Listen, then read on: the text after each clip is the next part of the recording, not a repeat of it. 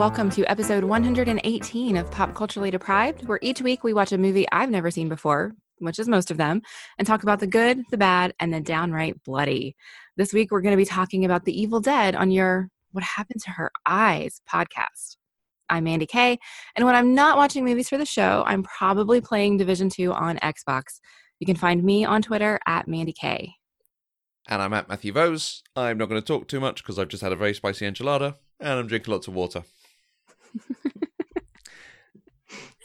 and this week we are joined by Erica Schultz from the Customers Also Watched podcast. So, Erica, when you saw my list, you jumped at the chance to talk about The Evil Dead. So, why this movie? I am a huge horror fan and I love, love, love this movie. Uh, Ash is one of my favorite characters in horror. I've seen this movie more times than I can count. Um, I had a poster of the movie in my room growing up. It's the one with the woman reaching out of the grave. I think my mom was probably a little concerned about me. Um, and I think, you know, uh, when I was young, I knew I liked it, but I didn't know why. And um, as I got older and started to understand more about the genre, I understood, you know, what it really took for these these kids. They were in their you know late teens early 20s to make a movie like this and you know i think what you can also tell is that Raimi is a horror fan which you know people who are horror fans making horror films is really important on top of that i even own ash action figures and artwork and i've got bruce campbell's books so i'm a diehard nice i imagine you've probably met him at cons I have, yes. Fantastic. I've got one of my books is signed by him too, and I'm actually going to Texas Frightmare next weekend. Yeah, next weekend, and um, he'll be there, so I might bring either one of my still boxed action fig. No, that'll be too heavy. Uh, I'll probably bring one of uh, one of the other books and have him sign that. So, make sure you tell him you were on a podcast to talk about him. Oh, I will. I sang your praises, Almighty Bruce. and if you're listening, hi, Bruce Campbell. exactly. So, so you had the poster. How old were you when you first saw this?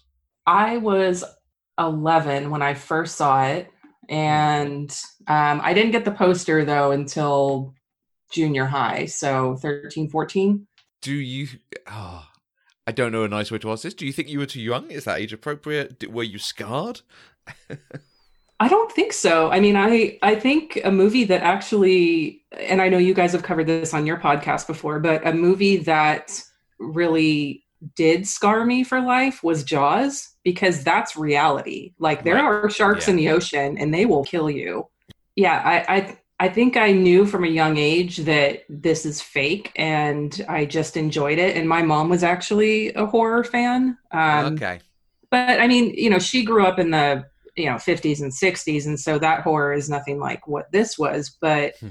She was the one who sort of got me into that and and didn't say oh you can't watch that. Um, i think she just understood like you know the difference between what's fake and what's real. Um, hmm. so yeah I, I i think for some it's definitely too young. I think it just depends on your um your sort of upbringing i guess. I don't know what that says about my mom. well, no, I, I, think we had basically the same conversation in reverse, but about Pulp Fiction mm-hmm. and how my mum was worried about me watching that because it wasn't this sort of fantastical violence. It was very much, no, this is kind of real world. Yeah. Mm. Okay. Matthew, before we continue, um, when we started, I forgot to have us start Audacity. Did you start your Audacity? I did. Okay. Because I didn't start mine, so. okay. the whole first bit of that is just going to be the Zoom recording. Okay. Uh, we but we're will good make now. it work, I'm sure. I'm yeah, going to make okay. you re record just the intro. you might. You absolutely might. It's fine. Okay. Sorry. So, Mandy, how come you've not seen this one? I'm not sure we've particularly discussed your feelings on horror before. no, never. We've, we've never talked about that. Um, well, so as listeners know, if it came out before I was born, I probably just haven't seen it because that's old. and I wasn't born yet when this one came out. Um, and I just have never really been a fan of horror, which is why we did, you know, Nightmare on Elm Street last year and and that sort of stuff. I had heard of it by the time the TV show came out on Starz a couple years back. Um, but it wasn't until then that I really even was interested in possibly seeing it. And even then, it was only because of Bruce Campbell. Like, it was never because, oh, I really want to see this horror movie. It was Bruce Campbell's funny. Let's see what else he's done. Right. Got it. So That's that's a fair reason to watch pretty much any movie. What was your uh, Mandy? What was your familiarity with Bruce Campbell? Then was it just from Xena? yeah. Oh, okay. No, I'm trying to think of what else I've seen him in because it's just random stuff. He crops up, you're like, oh hey, it's Bruce Campbell, cool. Generally, when I notice him in a cameo, I immediately go, oh, this must be a Sam Raimi movie. Right. Pretty good rule of thumb. Yeah. Um, a bit of background on the film. The Evil Dead is a 1981 horror film written and directed by Sam Raimi. It stars Bruce Campbell as Ash and was a box office success, grossing $2.4 million, almost eight times its production budget. Critics were largely positive about the film, praising the innovative camera work, use of black comedy, and the grisly effects. Stephen King caught an early preview of the film when they were still looking for distribution. He loved it instantly and gave a quote for the poster, calling it the most ferociously original horror film of the year. And he even wrote a review for the Twilight Zone magazine, calling, including a call for someone to distribute the film. Raimi quotes this endorsement as one of the key factors to making their first sales of the movie. In the UK, the video of The Evil Dead was added to a list of video nasties, home video releases deemed to be obscene. The British Board of Film Classification's website has a case study about The Evil Dead, which includes the line It was unfortunate for the distributors of The Evil Dead that their film was released at the height of the video nasty scare, although The Evil Dead was quite different in tone to many of the so called video nasties, in that its tongue in cheek was in that its tongue was firmly in its cheek. And it was not surprising when the video version, which had already been cut for the cinema, was added to a list of video nasties. Yeah, and you know, some it's one of those things, the whole video nasties things, like we've covered a few Mm. on customers also watched, not on purpose, because a lot of those movies aren't my favorite. But Sam Raimi actually testified before a judge in the UK in order to protest the the film being put on the list. Um, and a lot of people will mistakenly say, like, oh, Sam Raimi went to jail for this film, and he didn't go to jail. he just testified about the film. So yeah and uh, i think another sort of fun fact about the the film's history is the original title of it was the book of the dead and before they really took it out on the road and mass marketed it they brainstormed a few possible different titles and before they landed on the evil dead they had or some of the options uh, blood flood uh, 101% dead and death of the dead so um, thought that was I like some of those titles. I'm you know I'm gonna write some uh, blood flood fan fiction maybe. nice. I, I think the other ones you've listed there, they, I, for me, they work a little bit better because they tell you it's not quite taking itself seriously. Yeah. The The Evil Dead sounds like something that's taking itself too seriously. hmm Yeah, Maybe. I agree. And the, the whole video nasties thing, it was it was before I really well, you know, was old enough to understand cinema and films and things. Um, I only remember the end of it, but yeah, most of them are pretty schlocky. Didn't end up going mainstream. There's only a few that you'd actually recognise the titles of. Yeah. So it, it almost surprised me this was on it because in my head it's uh, they're actually not worth watching. They're pretty bad. Yeah, there's I mean there's a few that have definitely become cult classics. Um, but there's some that are just you know, um grotesque and obscene for the sake of just being that with really no story behind them and Right. um but i mean there's definitely a few that are, are still uh, like i that i own and, and do enjoy um but that's because they kind of share the same quality as evil dead in that they are they do have that camp but it just wasn't recognized by the bbfc at that time um Right. or the yeah so I did also see that even in the United States, it was rated NC 17 at first. Yeah, and I think at one point they had to change it to unrated um, because if it's NC-17, that that severely restricts, you know, how you can how it can be released and what Mm-hmm. what theaters will show it but unrated tends to make it that a little bit a little bit easier so Yeah, the I think it's the edited version that has been downgraded to rated R, and I'm assuming that's the version I saw. So I would be curious to see what they changed, or if Um, they actually even did change. Maybe it's just because that was in the '80s and now we're not. Well, the scene that got this film essentially, I mean, it is, there is a lot of blood and gore, but it is so clearly fake. Um, but the, the scene that essentially got this put on the video nasties and the reason it got that rating is a scene that we'll talk about later that I'm Mm. pretty sure, Mandy, you've got a problem with. You Uh, read my notes. Um, yeah. Okay. So no, like like what's out there now is is uncut. So you've seen Okay. the version. Okay. Interesting. All right. So before we get into our full discussion, if you have not seen The Evil Dead, five friends travel to a cabin in the woods where they unknowingly release flesh possessing demons. That sounds remarkably like the synopsis of a more recent movie that has come out. Oh, Cabin in the Woods. Yeah. Yeah. In fact, I actually, uh, and I was going to say this a little bit later, I stopped this, the movie, um, after I had started it because it had a very cabin in the woods feel to it. And I wasn't sure if this movie was intended to be kind of in that satirical, making fun of horror vein, or if it was supposed to be straight horror. And the the answer to that question kind of has an impact on how you experience the film. If you expect it to be straight horror and you get satire, you're going to be disappointed. If you expect satire and you get straight horror, you're not going to interpret it the way the filmmakers wanted you to. So I wanted to make sure that even though usually I go in blind, I kind of wanted to know like what should my frame of reference be for this movie. Um, because it did feel very cabin in the woods esque, and so I I feel like Joss Whedon was absolutely inspired by this movie Yeah, this when, when he did that one.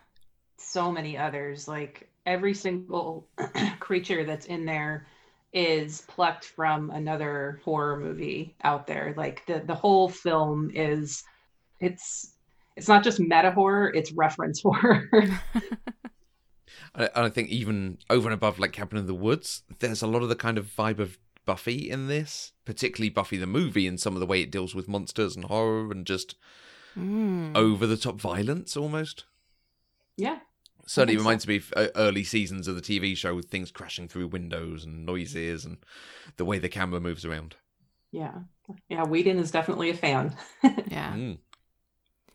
So I'm assuming then that you probably own this if, if you've watched it dozens of times in your life.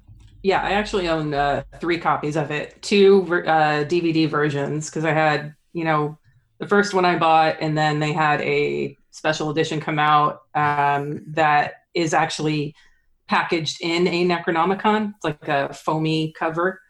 And then I've got a Blu-ray that came out with some extra features on it. So yeah, I've got three copies of it. Nice. So I had no problem watching, finding it. Which one did you watch for this? I watched the uh, foamy cover DVD one. Nice. What about you, Matthew? Where did you find this one to watch? Um, it's not available streaming in, in the UK at the moment, so I picked up a copy of the DVD for this. The Oh. f- full uncut version, apparently. Big letters on the front cover. Uh, th- there was they submitted it for re-rating, uh, 2000, 2001, I think, to to actually get it properly released in the UK. Um, and I think they, uh, I, I'm probably going to get this wrong, but it was something like they didn't have to make any changes because the board of classification went, yeah, times have changed, it's fine. Yeah. Yeah. Okay. And you, where did you find this? I I had it is streaming, but it's not on any of the streaming services, so I still had to well, almost had to rent it. I did the free 7-day trial of the Shudder channel on Amazon. Um so I didn't actually have to pay for it, which was nice. Cuz we pay for a lot of movies on this show. It's always nice whenever we can not do that. But um yeah, so Shudder is probably the, the the one place I would have expected it to be because Yeah. that's the the horror channel now. It's pretty great. There's a lot of good stuff on there, Mandy. Y- yeah, with with a free week, are you going to have a great week of horror now? you know, the funny thing is, so for full disclosure, I actually subscribed to Shudder for about a month after A Discovery of Witches came out because mm-hmm. it's on Shudder, which is a weird place for it to be. Um, and we, I have a Discovery of Witches podcast, and so um, I wanted to actually pay for the content I was podcasting about. Yeah. Um, and I didn't watch anything else on Shudder except for Discovery of Witches. I was like, these things all sound interesting, but I'm not sure I want to do that. Horror and I just don't get along very well. Fair enough. okay, so uh, it said that it was directed by Sam Raimi and stars Bruce Campbell. Have you seen any of the, their other work? So Bruce Campbell is always going to be Autolycus to me from Xena. Okay. Best thief ever. Having, and... having not watched Xena, I don't know who that is. Well, you should watch Xena. Okay. Absolutely. Sure. I mean, you're gonna hate it, but you should still watch it. um, and Sam Raimi is Ted Raimi's brother, and I know who Ted Raimi is because he was also on Xena. and of course, Sam Raimi did Spider Man. So that's it like I really don't know very much about these people at all, um, but I know who they are, which is wonderful. uh, I'm now trying to look up other Sam Raimi films we should recommend to you. Oh, uh, let's see. There's uh, Drag Me to Hell, but if you're not a horror fan, you probably won't like it. But that one's very much like Evil Dead 2 and Army of Darkness. Um, it's it's over the top gore, but it's very campy and fun. Uh, there's Darkman, uh, which is not really horror. Um, I mean, it is, but not not like Evil Dead. Uh, yeah, the Spider-Man films, and then he actually produced the new Evil Dead. He didn't direct it. So does Sam Raimi just do like horror and Spider-Man, and that's it? yeah. okay. I mean, he does have, you know, some other stuff to his credit. I mean, it's not just that, but he's, you know, he's a horror fan. And so that's pretty much the majority of, you know, it's where he started and, and a lot of what he does. But, um, you know, what he's most well known for, obviously, is Evil Dead and Spider Man, um, yeah. Darkman. And as far as like you know, there's a certain movie that Raimi fans do not like to mention called Oz the Great and Powerful. oh, is that was that the the sci-fi version of The Wizard of Oz? Yeah, I, I never saw it because I heard so many bad things about it, but it's the one that's got James Franco in it. It's like early 2010s. Yeah. I'm not exact I don't remember the exact date um, I mean, he he directed a couple other things like um, Gene Hackman and um, Leonardo DiCaprio, Quick and the Dead. Oh, okay. And so, yeah, I mean, he's not strictly horror, but that's a lot of you know what um, what he does okay. for the most part, I guess. That's probably why I'm really only familiar with him from Spider Man. Yeah. and because he's Joxer's brother. So. he was also exec producer of Xena, apparently, and the Hercules series. And the, yeah, that makes sense. And the Hercules TV movies. He was in that world, wasn't he? Yeah. Yeah. yeah. Um, I was going to ask you about similar movies, specifically to have a discussion on Cabin in the Woods, um, which yeah owes a lot of debt to this film. Yeah, that's probably the most similar movie I've seen to this because I haven't.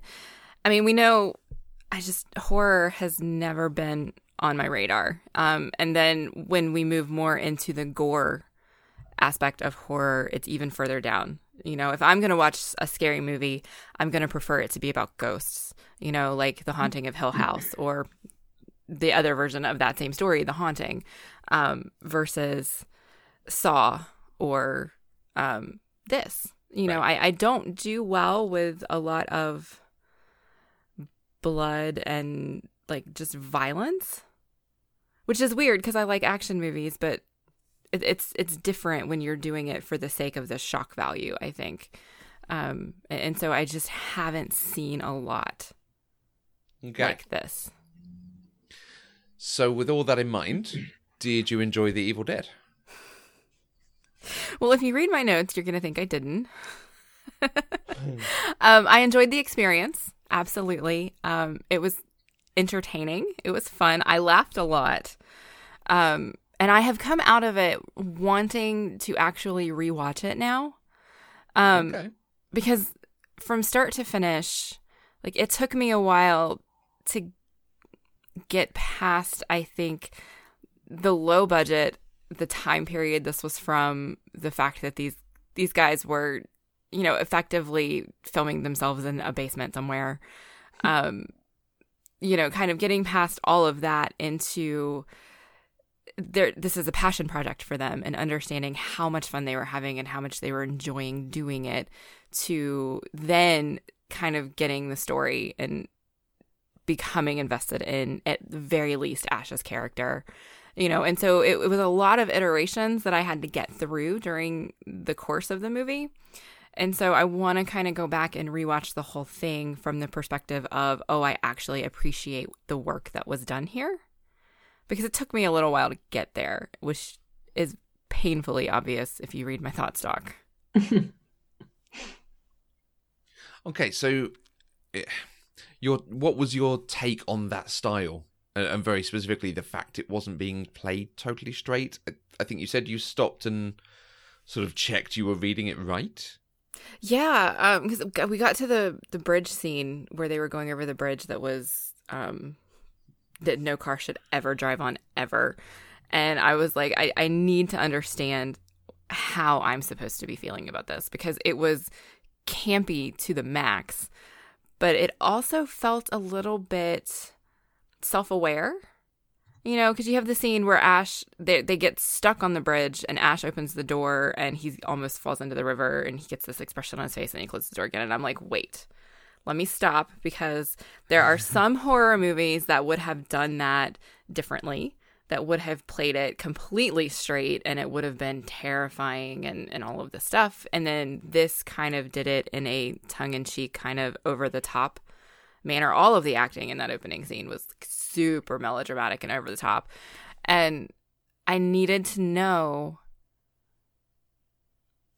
how am I supposed to be viewing this? You know, and it turns out it's somewhere in between. It it, mm. it doesn't fall on either side of that line completely. Um, I think somebody without fail across the board, everybody that I asked, I actually ended up emailing Erica because people weren't responding to my tweet fast enough. like, I need to watch this movie, you guys. um, but then I did start getting responses on Facebook and Twitter too, and everybody said, you know, it is straight horror, but it is intended to be funny. It has its tongue rooted firmly in cheek. Um, and then everybody also suggested that once you get to The Evil Dead 2 and Army of Darkness, it it swings more towards that comedy satire like bonkers line.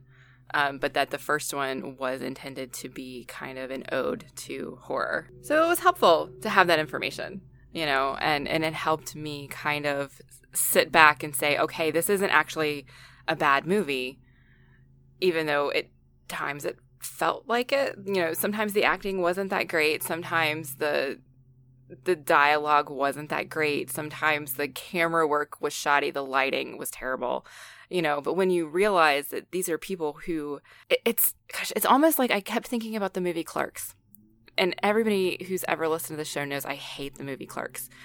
But Clerks was such a huge passion project for Kevin Smith. You know, he he worked 13-hour days on like $30,000 to make this movie. He did everything he could to get it done with what little he had. And that's exactly what Sam Raimi and Bruce Campbell did in this movie. And once you understand that, you can look at it with a different sense of appreciation, I think. Does that make sense? Did I actually answer the question you were asking me, Matthew? You you didn't, and we are going to look back to your take and how okay. you appreciated it. But do you think that sort of metatextual knowledge is absolutely necessary for this film? If you're going to watch it for the first time in 2019, yes okay. because it doesn't hold up. Okay.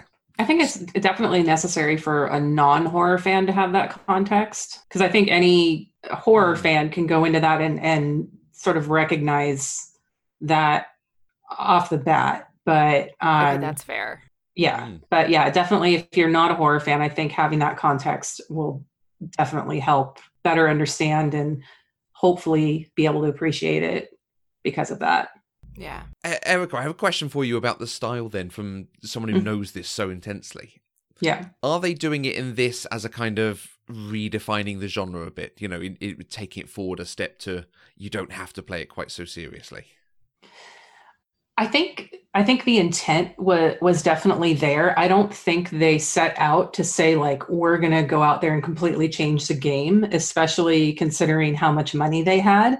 I think they were just trying to say here's how much money we have. Here's what we can do with it here's this vision that I have. And, you know, I think th- there's not necessarily anything in there as far as the gore effects go that's new and innovative. What is sort of new and innovative and, and groundbreaking was the the camera work in it and that's Raimi right. and it's very distinct for the effects I wouldn't I wouldn't necessarily say that I think they they wanted to go as over the top as possible to say we know what we're doing we're a part of this and um, sort of establish their their credibility. Right. Oh i'm possibly taking this further than we should go for talking about this film but if we're saying the evil dead 2 takes that even further and kind of does the same thing but let's go nuts with it mm-hmm. was that just because they saw the success of this and went hey we could have done more? I think the reason that they took it more in that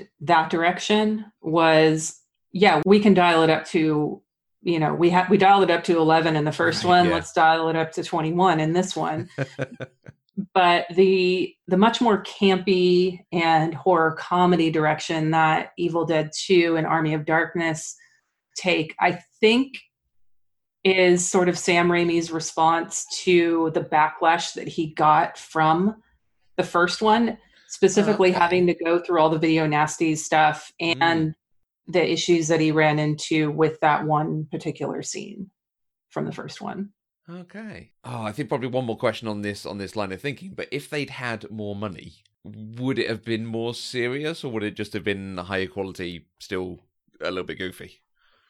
I think it would have been the same, but just higher quality. Okay. Um, I mean, they honestly, if you if you read anything or watch anything about the production of this, I think if they had more money, I don't know that it necessarily would have gone directly into the film, but it might have gone into something like having better food for the for the crew because there's so many horror stories about the production of this film that maybe they would have shelled out for better hotel rooms or better food right. or something like better taking care of their crew. I think yeah. I I just want to guess that's where the money might have gone because from what I've read and, and watched about the making of it, it sounds like a nightmare. yeah, not not having to stop for ages and then cast like fake people as some of your actors. Sure. they probably would have done that thing. Yeah. yeah. Okay, let's actually no, Mandy, we didn't really answer that question, did we? Let's let's loop back around and answer that question. Uh, how did the style come to you? Did you enjoy when you you know were picking up on the tongue in cheek goofiness of it? I I think I did. You know, it it took me a few it took me a few minutes to kind of get there. Um, at first, I was thinking, wow, this is terrible and I'm going to hate this. Why am I watching this movie? And then the, longer I was in the story, um, the more I could see kind of what they were trying to do and why that made for a good movie and a good story. Right. Although I do, I want to ask this from you guys what is it about this movie that turned it into a cult classic? Um, I know that the character of, of Ash has become a cultural icon, and based on this movie alone, I don't entirely understand that.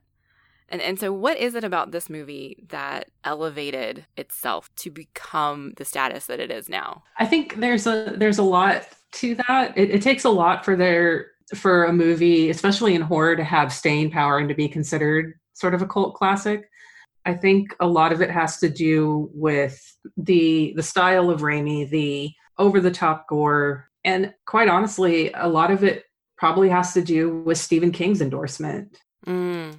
So him writing that review for Evil Dead and them being able to use that quote to promote it really got the film out there in a time when there's no internet to do that and and back then especially in the 80s an endorsement from stephen king was like getting an endorsement from god um, clive barker got an endorsement from uh, from stephen king for hellraiser um, that said i have seen the future of horror and his name is clive barker mm. and so just having that automatically catapults it into you know popularity at the time but then the cult status comes I honestly think that this its staying power has a lot to do with the sequels because you know, and I, I have this in my notes later, but a lot of people actually think of the the sequel Evil Dead 2 and Army of Darkness as the better two of the 3 mm-hmm. And a lot of people forget that, well, no, the first one was actually straight horror, and then they sort of changed directions in Evil Dead 2 and really turned up the camp. So I think that by default it because it's with those other two movies falls into cult status. So I think okay. there's a lot, a lot of things that that put it there. So it wasn't until the sequels that it really got elevated. I think long term, I mean, right. I, I, it definitely made an impact at the time. But if we're talking cult status, which is something you know long term, I think that has a lot to do with the sequels. Okay, that makes sense. And I think everybody that that knew I was watching this told me that 2 and 3 were better. I think most people seem to think that Army of Darkness is the best of the 3. I yeah, uh, it's got more quotable lines, I think. Um okay. but there I could go back and forth between the two if I was ranking them you know, depending on the day, I would say Army of Darkness or Evil Dead 2. Okay, interesting. I would imagine some of the controversy about its rating and about its release has probably helped certainly closer to its release. Just like, no, you're not allowed to watch the thing. Well, try and stop me. Yeah, right. Yeah. yeah. yeah. You get on a video nasty list or any type of, um, you know, groups protesting your movie. That just makes people want to see it mm. all the yeah. much more. And so that definitely, I I agree. I think that that contributes to it as well. Uh, you mentioned the character of Ash and his development in the sequels. You know, he's a big part of this film. He's he's the one who has to carry the film and carry the, the action going on. I'm not sure we actually get a character of Ash in this. Um, but Erica, you said that you know he's your favorite character and and he, you enjoy watching him so much. Yeah. What do you like about him? Certainly in this one, what what works for you? Oh, uh, his character doesn't really work for me in this okay. in this particular movie. It's uh, I'm looking at the sort of series as a whole when I talk about him as a favorite character. Mm. In this one, he's not the person that you expect to be the survivor. He's not all that interesting. He's sort of, you know, bookish and he's not the hero uh, at all. He doesn't really become that until Evil Dead 2. So yeah, I mean, I I love the character as a collective throughout the movies and you know the series, but this one is not the Ash really that everyone loves. Okay. So basically the same question for Mandy because certainly looking at your notes, you did not know who was going to die, who was going to have what going on with them. Well, I mean, I knew Ash was going to win, or not win, but live. Right. Because he's still alive now. and there's so. a series called Ash versus the Evil Dead, yeah. right, yeah. um, so I immediately pegged that um, I, I didn't know their names to start with. And so I called him the asshole driver from the beginning. Mm-hmm. I knew he was going to die. And the two girls in the back seat, I knew they were going to die. But I wasn't sure about the other girl who was sitting in the front um, in the car. Um, and I guess I probably should have just assumed everybody but Ash was gonna die, but I didn't. Um, and I I was mostly playing on horror tropes at that point because you know, one, if you have sex in a horror movie, you're gonna die. Um, two, if you're a blonde girl, you're gonna die, and that's kind of what happened in this movie, a little bit. Yeah, and I think I expected from Ash's character, like his character at first made sense to me because he was quiet and kind of bookish and maybe not bookish, but nerdy ish. And I expected to see character development in this movie where by the end he survives because of sheer will he has defeated the evil forces and so he's gotten stronger Right. um, and that's not actually what happens i'm assuming that's what happens in the franchise because i know by the end you know i've seen trailers for the show at the very least um, so his character in this movie didn't entirely make sense to me and I, I don't really know why he's the one that survived other than he's bruce campbell because his character didn't do anything. Um, i was going to mention this actually later in my favorite moments.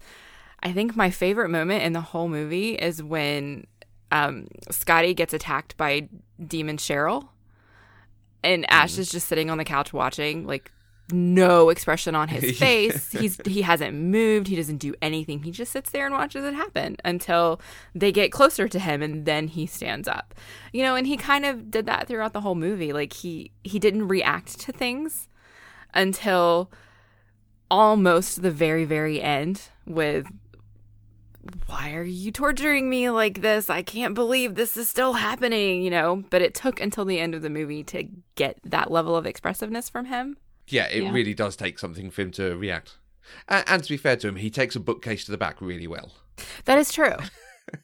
It seems to happen a lot, and he reacts to that really nicely. Yeah, because that did happen more than once in the movie.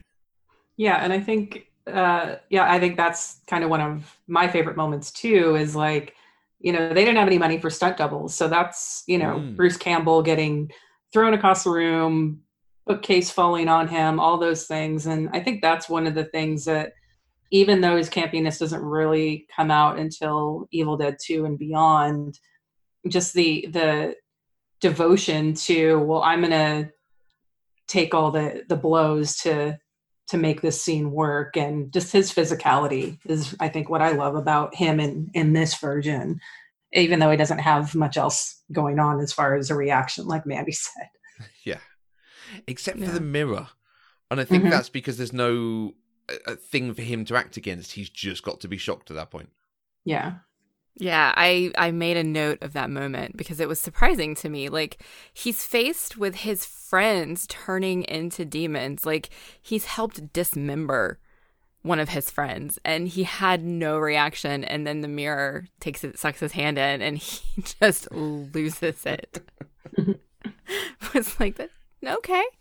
That's a character choice for sure. yeah A- And it's exactly that sort of thing that, like, you look back on it and you go, oh, yeah, that was quite funny. And I think it's almost intentional they did that. But in the moment, if you're not in the headspace of this is trying to do something a little bit funny, this is straight horror, it would just be strange. Yeah. So- I I did read something where uh, he said in an interview that, that there may have been some marijuana smoking while they were filming this, and he may have been under the influence of THC when Sam decided to film uh-huh. that scene. So oh yeah they, they absolutely were Yeah. Yeah, he was pretty high, I think, which is pretty great. As odd as this movie is to watch for the first time in 2019, especially when you don't have a background in horror, this movie is exceptionally fun to talk about. yay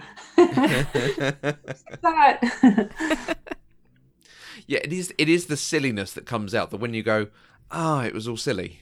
Because the first time I watched it, I thought it was a horror film, and I was just watching it, going, okay, this is ridiculous. This is ridiculous. And then looking back on it, you go, oh yeah, that was kind of fun. hmm And you watch it again, exactly what you say. You watch it again, you go, oh yeah, it works. That's exactly the experience I had. I, you know, like probably the first half an hour, I was just like, I, I can't believe I'm watching this. This is awful. um, and all of the effects just made me laugh. Um, but then the more I laughed at it, the more I enjoyed it. And I just kind of got to the point where I was like, this is fun. It's just fun. So let's talk the effects and the violence and the gore. Um, Uh, you know, we've talked about your reaction to the style of it, Mandy. Uh, did you have any reaction to the, you know, grossness and pencils in people's legs and stuff? Oh, I was utterly unprepared for it. Nobody warned me that this was a gory movie. Like when I hear horror, I I think of jump scares. I don't think of blood. right. And and that's probably just my failing of understanding the genre. But I didn't expect it. Uh, Joseph had warned me that a lot of the effects had been done with claymation, and so I knew there was going to be some level of weirdness. But I was just utterly unprepared for what we got. Some of it made me giggle like a fiend. um the pencil in the ankle was probably the one genuinely horrifying effect. Like I if I could have sat further back on the couch than I did, I probably would have. Like I was practically in the wall trying to get away from the TV at that point. Um but the rest of it just kind of made me giggle a lot. Although at the end, I think probably the last 20 minutes my face was permanently stuck in this what the fuck like expression. I wish I could have taken a selfie of it because I knew I looked ridiculous, but it was just like one effect after the other after the other of just all of this stuff happening. Um, and I think culminating with the gosh, the dissolution of the bodies, mm-hmm. which I think is really where the claymation came in. But mm-hmm. that was completely unexpected after the rest of the movie because the rest of the movie was just you know, spurty liquid. And then all of a sudden you get cockroaches and snakes and I guess they used oatmeal for some of it too. And it was just gross. It was gross. That's what I'm trying to say. It was gross. Yeah, that definitely was porridge at the end. you know, but I think it was effective it definitely contributed to the overall fun of the movie. So, what for you, even though gore is not a thing you enjoy? I think so because it wasn't because even like when they dismembered the the first girl, what was her name? Shelly. It was very different than say the dismemberment you get in a movie like Saw. You know, one yeah. of them is very clearly fantastical and the other one is more rooted in reality. Gore rooted in reality doesn't work for me, but this did. Right. Because this, I could, even though like I was stuck in that, oh my God, what the fuck face, you know, kind of trying to get as far away from the TV as I could, um, it was still, it was clearly fantasy and it clearly wasn't real. And I can handle that. Okay much more than I can handle some dude taking a chainsaw to his own ankle. Hmm. Yeah. yeah. yeah. I'm with you, Mandy. Like, I mean, even as a fan of horror, um, I don't I don't care for the Saw movies or Hostel or anything like that. Mm-hmm. Um, because there is no as as much as a horror fan wants to see the gore and um, new innovative kills, you know, something like Saw, the first one, I'll give it to them. It was, you know, new and there was a twist in there. But when you spawn like eight sequels or however freaking many they have now, um, and the Hostel films, I just, you know, I don't care for the torture porn no. at all. Yeah. Um, I, I prefer it to be, it's clearly fake, but it's also really well done. So it looks real kind of thing. Mm-hmm. mm-hmm. Yeah. Um, because that makes it enjoyable when you're just sitting there seeing someone get tortured in in a way like saw and, and hostel do it's just it takes the fun out of it yes that's exactly it it, it takes the fun out of it all of which loops us uh, nicely he says um, to that scene about a that third of the way through so um, we've circled it a little bit if no one's seen this film um, there's a bit where one of the women hears something outside, runs outside, and it's implied, actually shown, she basically gets raped by a tree. Yes. Or by a number of branches and trees, and then runs back in, and no one believes her. Is it necessary? Are they trying to imply anything about it, or are they just going for, God, this is horrific? I think it was absolutely just for the shock value. Right. Um, because I, I read in many places, and I know I think you mentioned this too, Erica. Sam Raimi has already gone on record and said he regrets filming that scene. Yep. And if he had to do the movie again, he would leave it out. Yeah. um honestly, from a story, like narratively, it doesn't make sense because all I mean, the movie's called The Evil Dead. It's about demon possession. And all of the people in the house get possessed by demons. So what does that have to do with trees that are alive?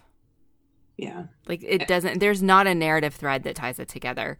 Um and so that's just not even thinking about the the sexual assault aspect of it just from a story perspective it's bad writing. From any other perspective, oh my god, it's just horrific. Like I was screaming at my TV. Like as soon as I realized what was going to happen, I was literally shouting out loud. Like I wasn't even typing notes at this point. I was just shouting at the TV. Oh my god, please don't be plant rape. Oh my god.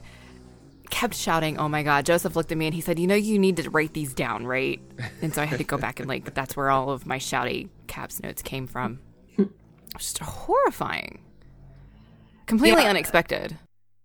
Yeah, I agree. It doesn't it doesn't fit in the narrative. It is there for shock value. And yeah, absolutely. Sam Raimi, like there's multiple interviews with him where he says, I didn't want to offend anyone or anything. I just want to entertain people. And uh, you know, it's done for shock value. And the idea is, yeah, all these people are getting possessed. How do we show how do we physically show them getting possessed? And this was a late teen, early 20s man idea of how do we show that and put in some shock value. And he regrets it, and I forgive him for it. I'm a female, and I forgive him for it. But yeah, I, he like Mandy said, like he says, if he could go back, he wouldn't have shot that scene. So Yeah. I mean, it was it was 1981 and like you said these very young people and yes, I forgive them for it too. I just it was unnecessary and it was shocking. So I mean, he accomplished what he was trying to do.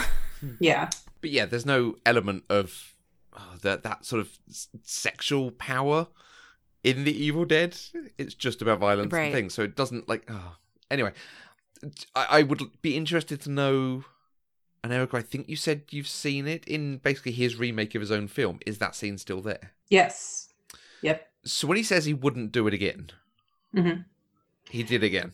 Well, there's, you know, sort of mantra in horror like don't fuck with the original. Um, everyone wants the original cut, so he has to play fans or you know to the fans.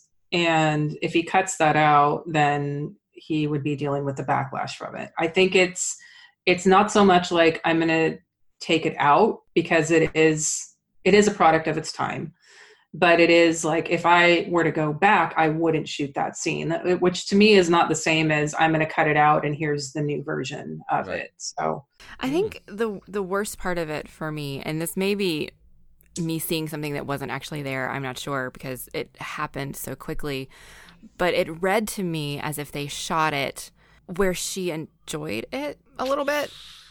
There is a hint of that, isn't there? Um, Mm. in, in not in the visual, well, a little bit in the visual, but more so in the sound. Mhm. Um, it felt like, and I think that's really the part that bothered me the most. If they hadn't done that, I would have less of a problem with it. Mhm. Um, but putting assault in for the sake of shock value and then like de escalating it by having her enjoy her own rape is really wildly problematic. yeah, and I'm and I'm not going to defend it. I think what people have said about that particular aspect of it is that once it turns a point to she is seemingly enjoying it is when she is actually fully possessed in a demon. Okay. So that's supposed to indicate the sort of turning point of the event in her possession. I'm not defending it by any means. This is just what people have speculated. Right. Yeah, I've got worse headcanon for things in Star Trek, so I can, you know. But the, uh, yeah, the whole thing is probably shouldn't be there. I'm not sure we've got anything more to say on that. I think I Yeah. think that takes us out into what have we enjoyed about it. So it's a good place to jump off. Um, Yeah. Mandy, was there anything you weren't, that you particularly enjoyed? Is it I the mean, effects and the graphicness of it? I mean, we, we talked about Ash's performance or Bruce Campbell's performance. I, I thoroughly enjoyed it. Um, and I, I think just overall, I enjoyed the experience. And I know I've said that. It's, it was a fun experience. And so it's hard for me to pinpoint one specific thing, I think, at this point. If I rewatched it, I could probably take out specific scenes and lines. Like, there's not a sing- single memorable quote from this movie that I can think of just from the one viewing um, because I was so into just the experience of the journey that this movie was taking me on. So it's harder for me, I think, at Mm. this point to pinpoint specifics. But that doesn't mean I didn't like it and that I don't think people should watch it because I do. I mean, there's there's not a lot of dialogue in it, so you're right. Pulling out specific lines is harder to do hmm because very quickly it is Ash hitting people and running away and getting hit by bookcases, which is which is good fun. I mean, I could always point out that the drawing of the book looked like SpongeBob. That's all I got. and it took me until the end of the movie to figure out that that drawing that looked like SpongeBob was supposed to be the book. oh. I, I didn't understand that's what it was. I was like, it's a weird face that looks like SpongeBob. I don't know what's happening. And then finally at the very end, I was like, oh, it's the book. Because honestly, the book wasn't that important because the recording was more important than anything else. And everything was kind of tied back to that until the very end when he figured out, oh, the book is smoking and so is the demon. So let me destroy the book. So I, I just wasn't thinking about it in those terms. Sure. It plays a more central role in the sequels, so hmm there's that. Yeah, because I don't, I don't even think the book was named in this movie, and I know it is named. Um, You've Mhm. even said I can't pronounce that word, but you've even said it. But that word didn't appear in this movie. Yeah. okay, so Erica, as a you know very long term fan of this, do you have a few bits you can distill it down to? What you most enjoy about it? Just a few. ah. Uh yeah, no, I definitely can. I there's there's a few things about it. Uh I guess my favorite scene is um towards the end when Ash is down in the basement and the pipe bursts on him and he gets covered in blood and there's blood coming in through the light bulb and on the projector that you know then in turn is projecting red onto the wall and ash is shrouded in that. I think that's probably that's one of my favorite scenes. Um i, I enjoy bruce campbell's just sort i think i mentioned it already like sort of his physicality throughout the whole thing Mm. um, I like. I, I kind of refer. I think I would refer to some of the camera work as sort of Jaws esque. So instead of spending money on demons that you actually see, they do this camera work that's like demon vision, like really quickly, kind of erratically through the woods and over the the water and stuff Mm. like that. And even um, the end scene, the, the at the very end when they have that sort of demon vision, and then it goes all through the house and crashes through the front door, and then at the very end it hits uh, hits Ash. That's Sam Raimi on a bicycle with a camera going through the house. So I just I love the little things like that about the film. Uh, I love the car because if you've seen any Sam Raimi films, it's in every single one of his movies. right. it's even Uncle Ben's car in Spider Man. Um, and then I think um, just another little fun thing that I love about it is the uh, the Easter egg. Um, so I don't know if you guys saw it, but down in the basement there is a ripped poster of The Hills Have Eyes. Yes, Okay, I did see it. so basically, that's there very purposefully because in The Hills Have Eyes, there is a scene after the, you know, mountain mutants come down and destroy the, um, destroy the camper. There is a Jaws poster in the room that is ripped in half, and so the the idea here is that Wes Craven was giving a nod to Jaws is like, yeah, you've got a horror film. Uh, no, I've got a horror film. And so then Sam Raimi turned around and said, well, I'm going to take a Wes Craven film, rip your poster in half, and say, well, no, now I've got a horror film here. Um, and then apparently in, uh, so you've seen Nightmare on Elm Street, Mandy. Um, Yes. So there is actually a, Wes Craven did put a scene, like one of the kids is watching Evil Dead on there. So then that's sort of Wes Okay. Craven's like, hey, yeah, I saw your, I saw your movie. I saw you ripped my poster in your movie. So nice little Easter egg in the in the horror director family there. I like that. Love it. Yeah. Yeah. yeah, great. And yeah, that whole bit where suddenly the, the house starts filling up with blood, and and it's Mhm. just blood, blood, and more blood everywhere. Yeah, It really does have that sense of oh, everything's gone to shit. Oh, Yeah. and poor Ash just keeps getting a face full and a mouthful Yeah. of blood. like he could not catch a break. it works really well because they've introduced the demons and a lot of the violence so early. It's like, okay, how do you escalate this? How do you take this even further? And they still manage it, which like a lot of horror films do not do. Mhm. It's just, oh, okay, people keep getting killed, more death. No, no, this fills everyone up with blood. It's great. It's also interesting to me because I I believe they didn't actually make this with a sequel in mind. And so the audience is left thinking nobody survived because that final scene I think is intended to be the demon god Ash. Right. And I think that's an interesting take on the horror genre because usually you do have one central figure who overcomes the evil and gets out. Yeah. I mean, sometimes audiences like those sort of cliffhanger endings, though, because it could go either way. Um, you know, even Nightmare on Elm Street has, you know, its ending is like, oh, no, Freddy's not dead. Mm. You know, you didn't all survive. So, um, so yeah, I think, uh, yeah, it, it does tend to tie it up in a bow, but it could also be open for a sequel, which thankfully it did. Yeah. So what about you, Matthew? What did you enjoy from this movie? I, I think it's where the women become demons and are just spending a lot of time taunting the guys, uh, particularly from from the basement and just being a bit strange but not being able to do anything. Um, and the woman who just stands in the door giggling in a very high pitched way. And- she was so creepy. yeah, there, there's no real attempt to like, oh, let's lock her out, let's hide, let's do something. It's just, oh, I'm going to stand away from you. Ah. Or just sit on the floor Yeah. and sing song at you. it's great. I just it, it stands out uh, even now. I think as something a little different, and again, very, very um, sort of Buffy Whedon esque.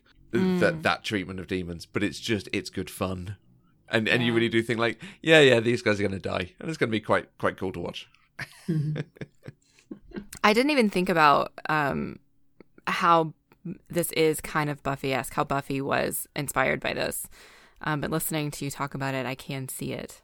Joss Whedon, definitely a horror fan, obviously. Yeah, I couldn't find anything actually referencing it as as him as a fan of the Evil Dead in this way. I, I read a thing about he had done some script work for Raimi after all of this, so who knows? Maybe he sought him out. Yeah, I think Yeah. it's just a you know sort of after the fact fan. Um, I think, like you said, there's some definite nods in Buffy, but Cabin in the Woods is basically it's a it's a love letter to Evil Dead and so many other horror movies, but it's also a you know a criticism of you know horror fans in general uh, uh, and the whole sort of tropes and everything like that and t- trying to turn it on its head it's really like that movie came out of nowhere for me and it's so smart and Yeah. um just really good And it's got I know we're talking about in Evil it. Yeah. yeah It, God, it's got a fantastic cast. I was shocked at how much I enjoyed that movie as someone who isn't a horror fan. I mean, to be real, I watched it because it was Joss Whedon. Mhm. Um, and then and when I started watching it, and I was like, oh my God, that's Thor. And because I watched it later, um, after Thor was already Thor, Mhm. um, and Jesse Williams and Bradley Whitford. And it's just, it's so good. yeah All right. So is there anything else that we need to discuss about The Evil Dead? So we have um, a couple of sequels. We have a TV show. We have a remake. Um, I think a question to each of you, Erica. Do you think they're worth it, and we should go on given Mandy's reaction? And Mandy, do you want to watch them? all of them are worth it every single last bit of it um you know i i love the you know i love the sequels i think i've already you know sung their praises enough but uh, i love the recent additions you know the the tv series is great i'm really bummed it got it just got canceled the remake is good i mean uh, Raimi and campbell were behind it and the producers behind it i think it was it's a really solid film and a good straight horror film Okay. uh, Mandy, I don't think you would like it because it doesn't have that campiness. Okay. Yeah, I, I, yeah, I love them all. I love sequels, remake, TV show, and there's even a, a musical, Evil Dead the musical, and you can get What? blood sprayed. Yeah, it uh, tours the country. You can sit up front and get blood sprayed on you. It's great. Have you experienced this? Oh, absolutely. wow. Okay, so yes, I do actually want to definitely watch Evil Dead 2 and Army of Darkness. Um, and then I will go on to watch the show. Whether or not we do that on this show or not, I don't know. If I were to watch the remake, at what point should I do it? Should I wait until I've seen everything in the original franchise, or can I just go ahead and do it? No, it you can go ahead and do it because it is a it is a straight horror movie, so maybe it makes the most sense for you to watch it after this one. Okay. Uh, the premise is nearly identical with the exception of the reason that they're at the cabin. They're not just there for like a vacation. They're there to get one of the the main characters off of heroin. So there's oh. actually a better reason for them to be in a secluded mm-hmm. cabin. It's not terrible. The characters are for a 2013 movie, the you know, characters aren't that great, but it's a really solid gore flick, which, you know, if you're squeamish, I again I don't know if you if you like it. mm. Okay.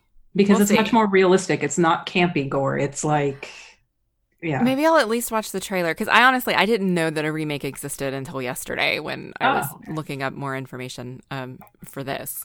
Okay. Um, so maybe I'll find the trailer and see what I think about it, and okay. I I may take your advice and run far away. okay, we will we will schedule them to cover at some point. Mm-hmm. Sounds good. So, Erica, thank you so much for joining us. This has been uh, a lot of fun and really useful to have someone who knows it quite so well. so it's a lot of fun. I love talking horror, so I'm happy to do it for any horror movies that you guys cover. oh, there was a good chance we might need you back at some point. Yes. Um, uh, tell us about your show and and what you get get to watch on uh, Customers Almost Watch. Also watched.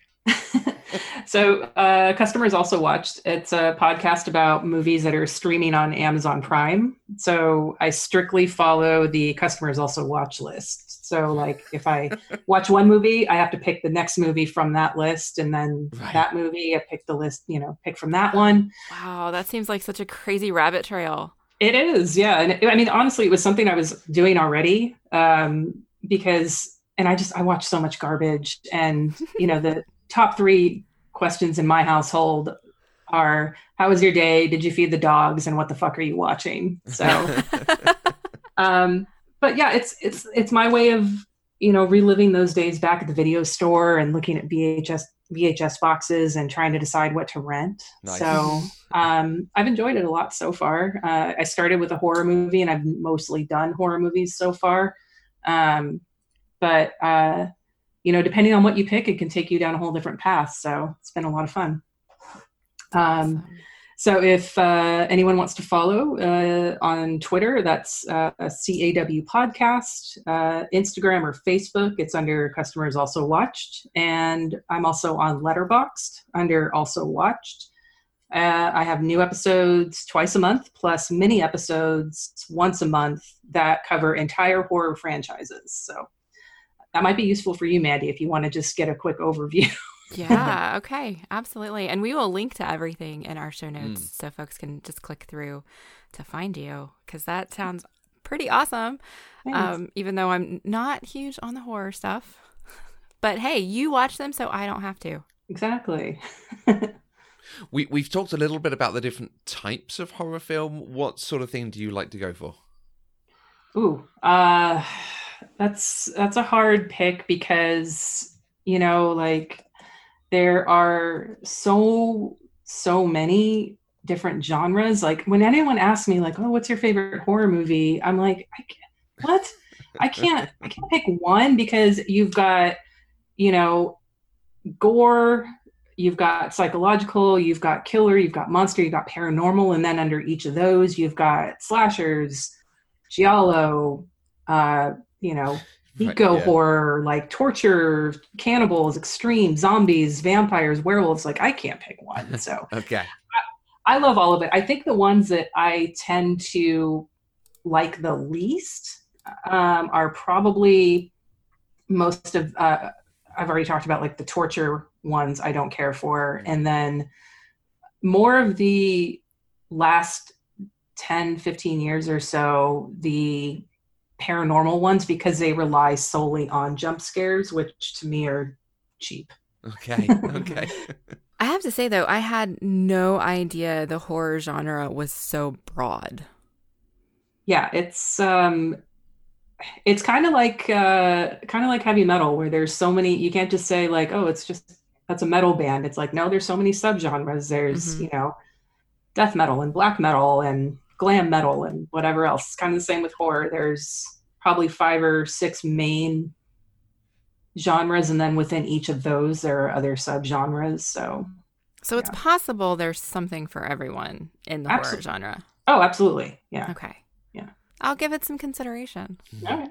well, okay, for that consideration, is there anything you can recommend to Mandy? Either your favourites or things you've covered that you really enjoyed? Uh, as far as stuff that I've covered, uh, actually, the next episode I have coming out is a giallo. And Mandy, do you know what that is? I have no idea what that is. I've never heard that word before or even seen it written down. Okay, so a giallo is Italian for yellow, and they are essentially Italian Italian horror movies, but they are very specific in that they are sort of like a murder mystery, and they always have um, they're very stylistic, and the they have very specific traits. Like usually the killers have black gloves, and um, I don't know. It's um, I think it's they're they're much more digestible i think and the one that i just watched is called blood and black lace which is the sort of defining giallo film from 1964 and it is gorgeous like the colors and cinematography and everyone dies beautifully like it's not gory and Everyone Very dies beautifully. I do. It's I mean everyone's fantastic. pretty. It's high fashion models getting killed and everyone just looks gorgeous when they die. It's the blood is, you know, that that super red cheap, you know, looking blood so you know it's fake and I think that might be a good I think you might enjoy those films. Hmm. Um, Okay. I mean Suspiria is technically uh giallo, but Okay. I don't know that you would like the new one. Okay. Maybe. So what's your favorite well, okay, we already talked about you can't, but what what are your like top 5? Oof. Can you do that? Uh, yeah. Or maybe Uh, just like what are your top 5 today? If you were going to sit down and watch horror movies today, what would you pick? I, I think there's ones that have a lot of uh, staying power with me, and I, I I know I mentioned that paranormal or their ghost ones aren't generally my favorite, but Poltergeist is uh, a definite favorite. Um, I like a lot of Tobe Hooper stuff. So Lifeforce is another one, which is not a straight horror movie, but because it's a mix of sci-fi, action, and horror, so I'll still call it in there. And it does, not all my favorite movies are horror movies. So Okay. oh, this is hard. Uh, well, yesterday was uh, Alien Day, so I'm gonna go with uh, Alien. That's probably one of my favorites as well. And Hellraiser, uh, one and two, actually, yeah, I can't defend the whole series, but I definitely really enjoy one and two. You you wanted to there. I could see you going for like there, there, but no. yeah i would love to but i just i can't Uh-huh. um and then you know on the other side of it like i really just love those those good bad movies so stuff like um miami connection and uh elves and troll 2 and stuff like that like so yeah um i think you might like lifeforce actually Mandy. Never even heard of it. So I will look it up. okay. Well, it has been wonderful having you on the show. Having somebody who is such a horror fan on to talk about horror movies is great. I think when we mm. did Nightmare on Elm Street, it was just me and Matthew. oh So it's it's nice to to get an actual true fan on. Yeah. Matthew, not that you're not a true fan. Hey. You know what I mean. Oh, I'm so happy to do this, and this has been a lot of fun. Yeah, talking thank you so much. fucking- Yeah. Yeah. All right. Well, if you would like to join the conversation, you can use the hashtag PC Deprived on Twitter. You can find us on Twitter, Facebook, and Instagram at Eloquent Gushing, or you can send an email to podcast at eloquentgushing.com. We are 100% funded by listeners like you through Patreon. Anything you can give, even $1 a month, it gives access to exclusive content and helps to support the network and develop new shows. If you want to find out more, please visit patreon.com slash eloquentgushing. And we will be back in two weeks with another episode where we'll party on with Wayne's World 2. So until next time, I'm Mandy Kay. And why are you torturing me like this?